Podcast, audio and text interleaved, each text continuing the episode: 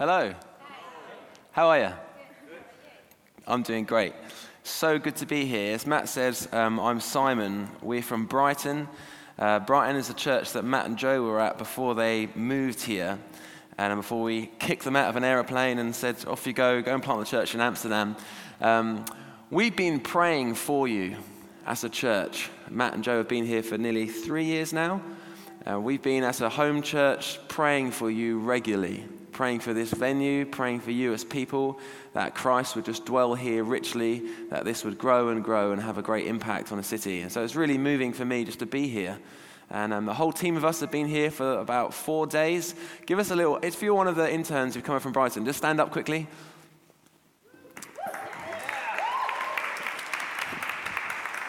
You can sit down.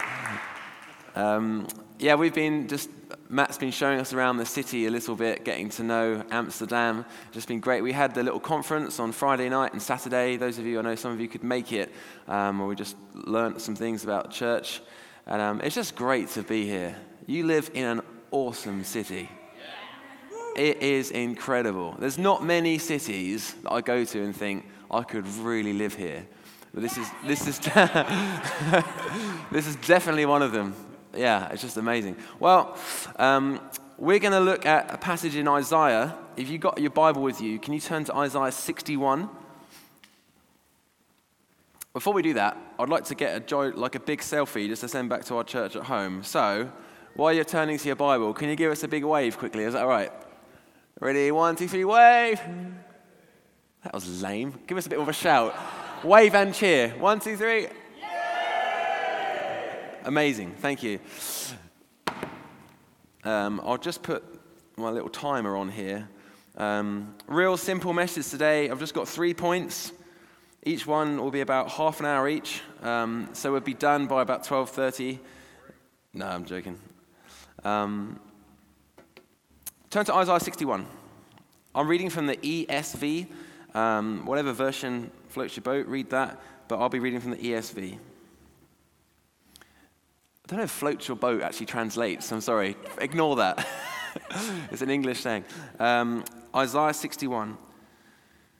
The Spirit of the Lord God is upon me, because the Lord has anointed me to bring good news to the poor. He sent me to bind up the brokenhearted, to proclaim liberty to the captives, and the opening of the prison to those who are bound.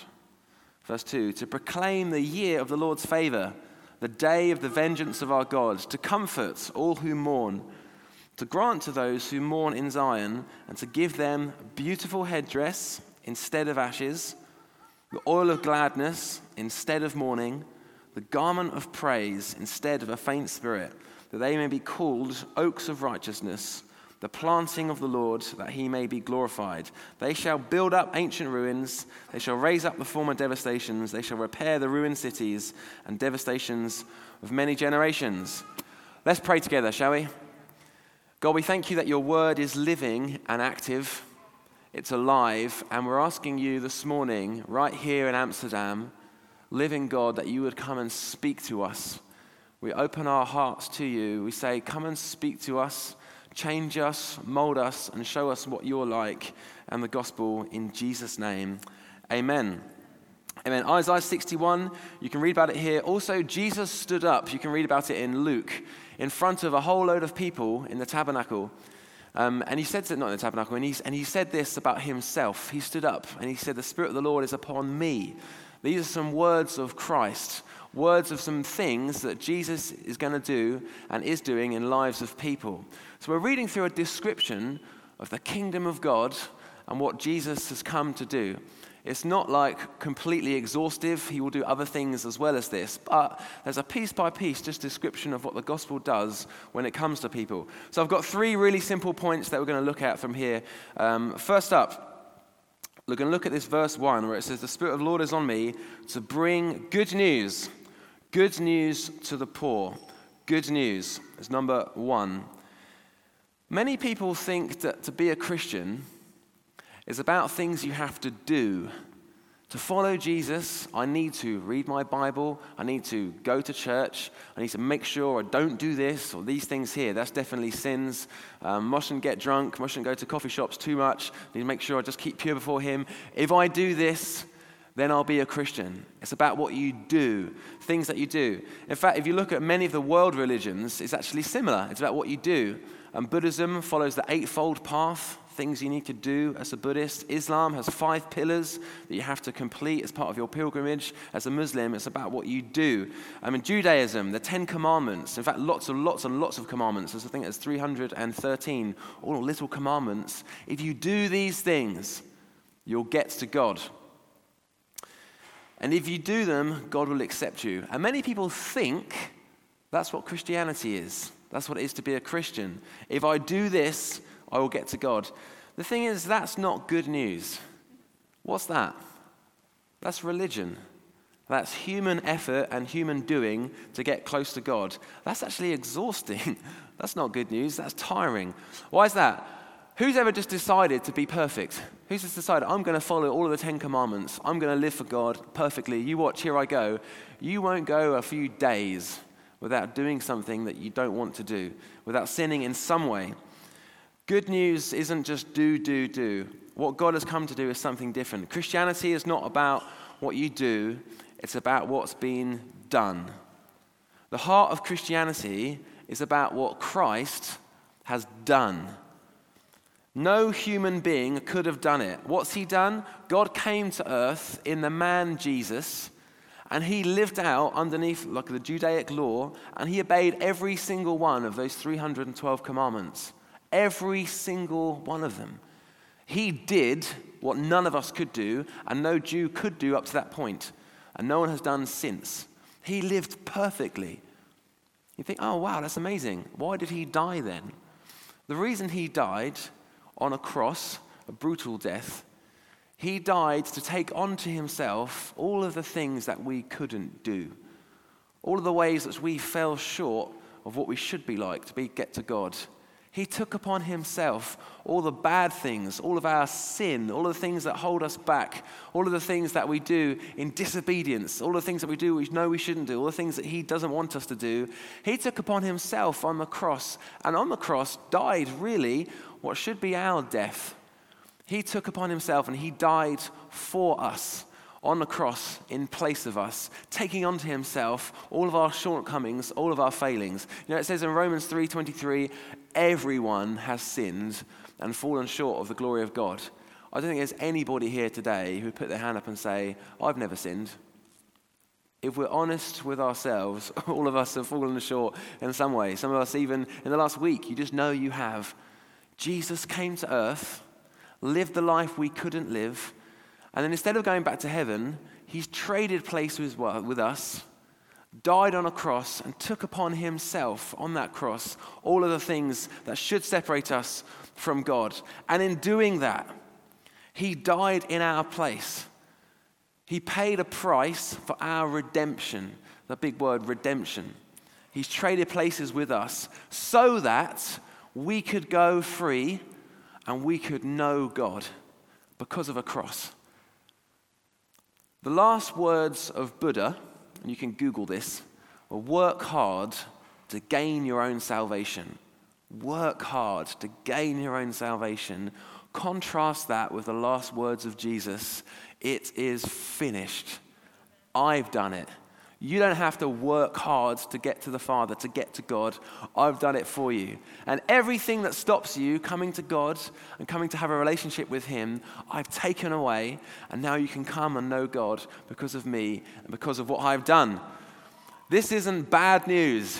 This is good news to humanity. This is good news for us.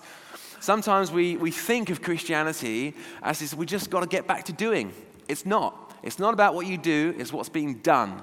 Sometimes we think of it almost like the halftime talk in sport, in soccer. You know, sometimes halftime talk, they get back into the locker room and the manager or the captain will talk with the team. You're doing okay, but we've got the second half. You need to get better here. You need to play a bit better here. You need to up your game a little bit. Okay, get back out there. Try a bit harder.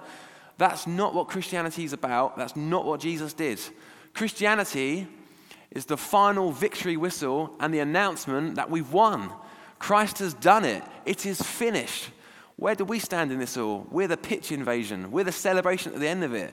We're not here standing up celebrating in ourselves. We're celebrating it's finished. So Christianity is not about religion and doing. It's the announcement of the end of religion. He's done it. And the invitation this morning is to come and stand in his victory. Come and let his victory be your victory. Come and trade in your sin, your mess, for his perfect life. It's not bad news. It's not boring news. It's not just old news. It is good news. It is good news. We've been singing about it all morning. Oh, perfect redemption, the purchase of blood for every believer, the promise of God. The vilest offender who truly believes that moment from Jesus, pardon receives. And my hope is built on nothing less than his blood on that cross, his righteousness. We'll be singing about this gospel. For some of you, you might know this and have heard this many times, but it might not be landing in a fresh way at all. Let me ask this question. Are you more aware in your life, day to day, of the ways in which you fall short in your sin? Or are you more aware of Christ's glorious achievements? Religion makes you look down. And when you look down at yourself, it's often quite depressing. Some days you're winning. Other days you're really not. The gospel, the good news, is about looking up at what Christ has done, letting that define who you are. Do you know what? You're going to fail. You're going to sin. And do you know what's amazing? God actually knows that. He's not surprised. He never thought, right, you become a Christian, you trust in Jesus. Now, from now on, I'm expecting you to live perfect. He knows you're going to sin. But he set this whole thing up so that we're hidden in Jesus and we're under his grace, and his love and his mercy transforms our hearts and helps us walk and not sin. He doesn't like it when we sin. It's not an excuse. Oh, it's fine. No, he knows that we will, but mercy and grace help us not. So we're not saved by good works, as Neville said yesterday, but he saved us for them. So I guess what I want to say is just point one, the gospel, what Jesus come to bring, is good news. And the good news is your life and righteousness come from Jesus, not yourself. And so for some of you, you've been looking down at your life and you're living in shame. You just need to look up. And just enjoy what Jesus has done. Let those words, it is finished, echo into your soul this morning. There's nothing that you can do that will make him love you more. There's no amount of obedience and righteousness that's going to make him love you more. And in fact, there's no amount of disobedience and rebellion that's going to make him love you less. Why is that? Because you're hidden in Christ. And the Father always loves his Son. And because you're in him, he treats you exactly the same. That's point one. It's good news. It's the gospel. Are you more aware of your failure or your weakness or Christ's glorious achievements? Christ has put an end to religion. Come this morning and know him. Number two, it goes on to say, he sent us to bind up the brokenhearted, to proclaim liberty to the captives.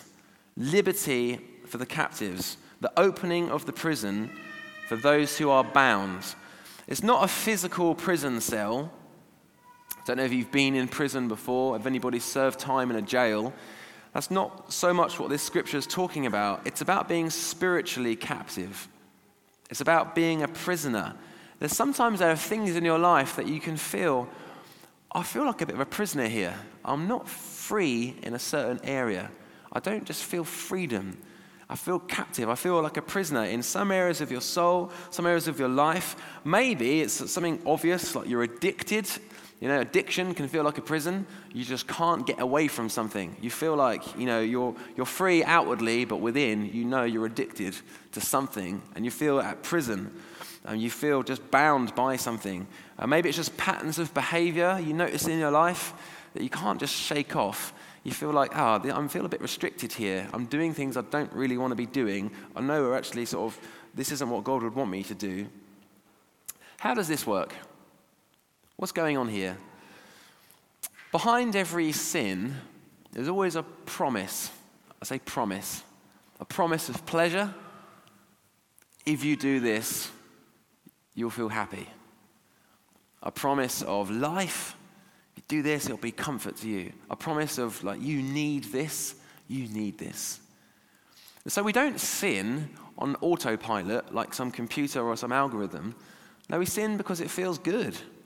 We sin because it offers something. We're not just doing something because we can't help it. Actually, there's a promise behind it that we buy into. And it might be, for a moment, that it actually does offer some kind of pleasure. It does offer some kind of just freedom for a moment. But you know as well as I do that actually the way sin works, although it might feel good in a moment, often the way it leaves you is more empty than you started. It leaves you less human than when you begun. And so you feel even worse. And where'd you go with those just feeling empty and down? Or suddenly the promise of sin comes again and offers you some kind of pleasure. You jump onto that. Think, oh yes, maybe this will give me what I want. This is the answer. But that never leaves you feeling better. No person has sinned and feels better afterwards. You know in your soul a darkness. Just think about that. Think about your favorite sin. Sexual sin. Gluttony, gambling, whatever. Nobody sins sexually and feels like, oh, that's much better. I feel more human and alive now. No one just gives in to gluttony and has a huge, like, massive meal way beyond what they should and feel like, oh, that's much better. No, you feel disgusting. Nobody just gives in to anger and sin at the end of a big rant, feels better. No, you feel worse. And the way sin works in our lives, it says in John 8, everyone who sins is a slave to sin. When we sin, in a weird way, we become slave to it, enslaved to it. It's like a thread. I decide to sin in a certain area, do something that I shouldn't. A thread goes around my body like this. I could probably break through that thread. Just one sin, just push out of it. Just 2 or 3 times round, all of a sudden, that's not quite as easy to break off as I thought. One more time round. Oh, gosh. 4 threads is a bit of string. That's not something you can just push out of. And you think, right, no, I can do this. I can deal with this on my own. And you push out, and it starts to cut into your arms. You might even start to even draw blood. And you think, no, I've got this. Have you really? You think, no, I don't. And where'd you go with that? You sin again. Before you know it, you're bound up. Jesus says, if you sin, you're slave to sin. You find yourself just like, I can't not do this. And this can happen in very obvious ways, addictions, or very subtle ways, behind closed doors, in ways that no one really knows about, but you know you're in a prison. Well, here's some more good news. Christ on the cross, as well as taking on our sin, he also broke the power of sin. He has a power on the cross that breaks chains and opens prison doors. It says in Romans 6, verse 10, when he died once to break the power of sin. And now he lives for the glory of God. And when it says in John 8, verse 34, it says, I tell you, everyone who sins is a slave to sin. It goes on to say, if the Son sets you free, you are free indeed. Christ comes to the threads of sin that are around us, and the power of the cross and his blood is like scissors that just cut straight through it. Christ has overcome the power of sin. Come on up, buddy. You can join me.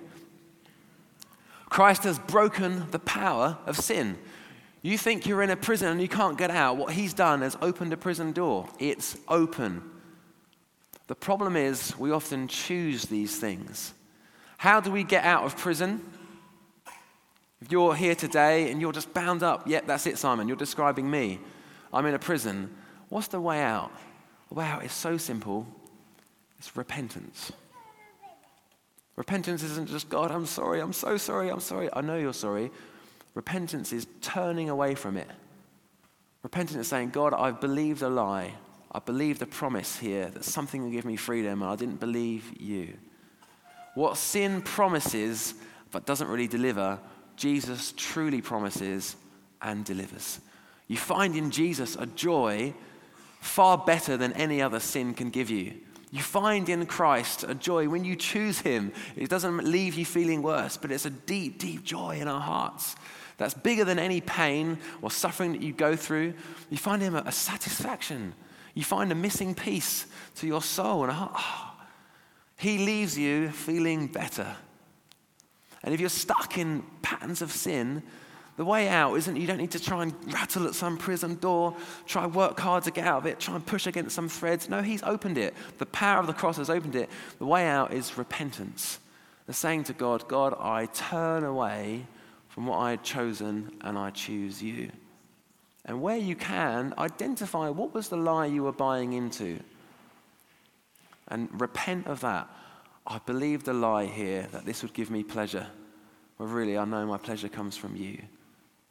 There's so much power in repentance. It's the one thing the enemy can't do. He can't repent. And he hates it when Christians repent. But it's actually one of the easiest things to do in some ways. You haven't got to do anything. You haven't got to go and die. He's done it. Just turn away. Confess it. And it says in 1 John 1 verse 9, if we confess our sins, he's faithful and just to forgive us and cleanse us from unrighteousness. Immediate forgiveness. Do you have to repay your sins? No. Do you have to work your way back to God? I'm sorry. No. It's finished, remember? But the way out of your prison is just repentance. Now, just quickly on this. Sometimes the reason that we sin, there might be something bigger underneath it. Sometimes the sin is more of a fruit issue. It might be something in your heart. It might be some other issues going on. It might be some unforgiveness, which is causing pain and annoyance. And from that annoyance, you sin. Or it might be just you feel hurt, and from that hurt, you sin. It might be some insecurity. It might just be you were abandoned, and you just always feel lonely. And from that loneliness, you sin. So the sin might be a fruit thing. There might be something else going on. What do we do with that? Do you know what? Jesus' redemption and his work on the cross even covers up that. It says up here, he binds up the brokenhearted. If you're here with issues in your heart, things that are affecting you, the gospel and the good news extends even that far. It heals the deep things in your heart. We have deep issues. You can have deep issues in your life that affect you. Let God in. By his Spirit, he can bring healing to you. So we live in a world that offers freedom. All these things offer pleasure. You can walk out of these doors today and just go and choose a whole load of pleasures, but really it's just bait on a hook that will leave you bound up. When we choose Christ, he's the one that gives you true liberty, true freedom, true joy, true life. And the more you choose him, the more life that you find. Point 3, we're coming into land. It goes on to talk just line after line after line of just incredible things. I read through all the verses. Grant those who mourn in Zion, give them a beautiful headdress instead of ashes, the oil of gladness instead of mourning, the garment of praise instead of the faint spirit. They'll be called oaks of righteousness. Just line after line after line of this restorative power of the gospel. It takes somebody who's broken, who's messed up in prison, and makes them an oak of righteousness. Just it takes away all these things. 3 instead ofs. I don't know if you saw that. The oil of gladness instead of mourning, a garment of praise instead of a faint spirit, and beautiful headdress instead of ashes. That's what Jesus does. He comes and does this in our lives. Look around you. Just look around you now at the people on your row. This is what God has been doing to us as a community, as a church. He breaks through the prison doors and he makes us more and more like Jesus. But point 3 is this. In verse 4, it goes on to say, they shall build up the ancient ruins. They shall raise up the former devastations. They shall repair the ruined cities, the devastations of many generations. Part of this healing of broken hearts, bringing you to a place of liberty, helping you to stand on your feet again, coming out of prison doors, is he also commissions you to go and do some things with him and for him. It's not just a hospital, but it's a case of being commissioned to go. And if you read through these verses, it says, they shall build up. Like they shall build up. It's shifted from what God will do now to what we will do, what you will do if you're in Christ. They shall build up, raise up, repair. This is something that God wants to do through us. Jesus gets you back on your feet, but he commissions you to go. What is this? This is like a prophetic call to rebuild. What's it talking about here? It's talking about the kingdom of God. The kingdom of God starts, it says in the New Testament, Jesus has these parables about the kingdom of God. It's like a little bit of yeast in a loaf, starts off small, but takes over the whole loaf. Or it's like a small little mustard seed that starts tiny, but grows and grows and grows. The kingdom of God isn't supposed to just stay put in a small sense, but there's a growing nature to it. When the kingdom of God comes to your life, it starts as a seed, but it grows and grows. When the kingdom of God comes to Amsterdam, it might start with a room of 100 people, but its purpose is it to grow and to grow and to grow.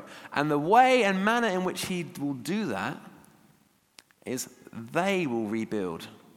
They will build up. They will renew. God's commission and call to us, as those who've known this good news, is for us to rebuild ancient ruins. Now, ancient ruins is not talking about a wall somewhere. It's not talking about some broken building that's just built. We all need to go and get some bricks and some cement and just like get our builders game on and just go and build something. No, he's talking about lives and hearts and people. Not talking about a wall. He's prophetically talking about the kingdom of God. Rebuild, restore, renew, ruin cities. This is one beautiful city. Do you agree? All week we've been saying, Amsterdam. It is stunning. You live in a beautiful city. But I tell you, she's hurting.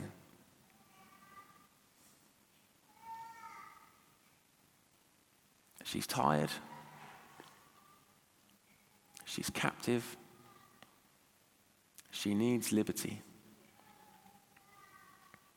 She needs the good news. And God's plan A for Amsterdam is to be reached with the gospel. How? They will do it. The building of the church. No, isn't it? Surely the plan A is the gospel, is Jesus. Yeah, but Jesus is commissioning you and me. I live in a city that needs Jesus. God's plan A for Amsterdam is the church. The church isn't some side project over there. Really, I'm about just me and my glory and, oh, there's the church. No, the church has God's full, fixed, focused attention. The promises in Scripture lie with the church. God's plan B for Amsterdam is the church. God's plan C for Amsterdam and to save Amsterdam is through the church. There's not another plan. It will work.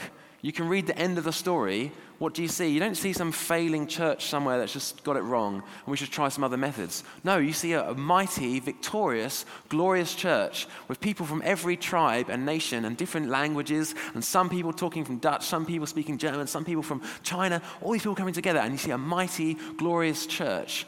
And God's plan for this city, the way he's going to save it and reach it, is through building his church. Building his church is us. There's a commission on your lives here, friends, in Amsterdam, to rebuild the kingdom of God and rebuild ruined cities. These words, they shall. And there's some certainty in these verses. They shall. It's not they might. No, they shall. Part of the call of God on you, liberty, is to build up ancient ruins. They shall raise up former devastations, where there's been beauty, where there's been holiness, and it's just been devastated. They shall repair ruined cities, the devastations of many generations. Some of the devastations in this city is generational sin. You see some family lines, and it's just addictions, problems that have been going on for years and years and years. What's the answer? Is us bringing the good news of Jesus to people. Bringing liberty. And this is the commission and call to each and every one of us. Yes, Jesus comes to us, but also is to go. And the promises in the Bible and in Scripture are around his church. And here in Liberty and in this church, I know Matt and Joe well, they're about building the church. There's nothing on earth like the local church. It's not just a club. It's not just a hobby. It's not something you do. Gosh, there's better things to do on a Sunday morning some days and on a nice day like this. But we're coming together to meet God, to meet him, but also we want to rebuild cities. And when you say like rebuild cities, that's too big. What's the population of Amsterdam, roughly? 800,000, dang. That's big, bigger than Brighton. 800,000, how are you going to do that? Here's how. You do it one heart at a time. Every one of you are connected to individuals. People that you go to work with, your neighbors, just one heart at a time. You see, God is at work all over the place. Just stop, see what he's doing. Jesus says the Son himself can do nothing on his own. He only does what he sees the Father doing. What's God doing in the world around you? What's God doing in the people you work with? You see the beginnings of God working. Join in with him, one heart at a time. One heart at a time, you see you can change a whole city. That's the call and commission to you. You all have a part to play, all have a bit of the wall to build. It's not just a few people on a stage, it's a whole community. We're all Jesus' hands, Jesus' feet. We all have the message. We all have the gospel, the good news in us. All of you, if you're in Christ and you believe this good news, are living miracles. All of you are examples of true liberty, true freedom. When you hang out with your friends, they should look at you and think, man, there's something about you. And they do. I'm sure many of them do. They might not have said it, but there's something about you because you carry Jesus. You've met something you know is just different than any other drug pleasure experience the city can offer. There's something about you that's just different. People will look at you as different. You do shine. You haven't got to go and try and be shiny. No, you do shine. And so this is the God's call to us. This is what Isaiah 61 is all about. It's about good news coming to us.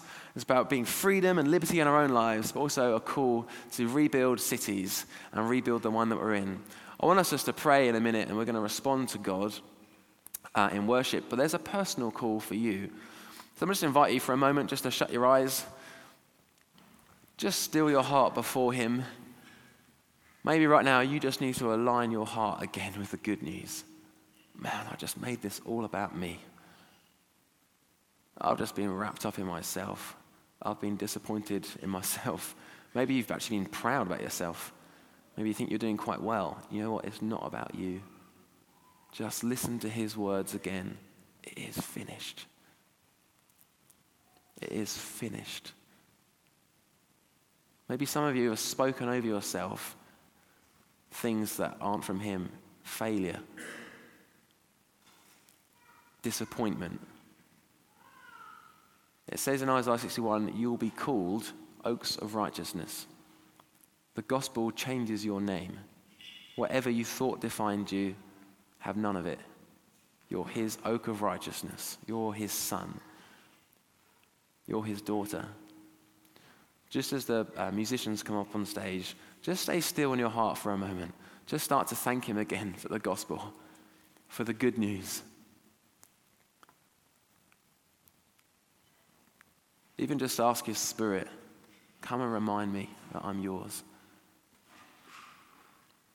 It might be that some of you know actually you're in a prison right now of sin.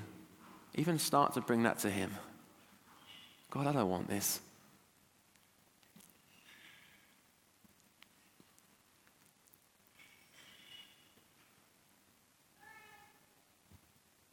Just keep being still. Come, Holy Spirit.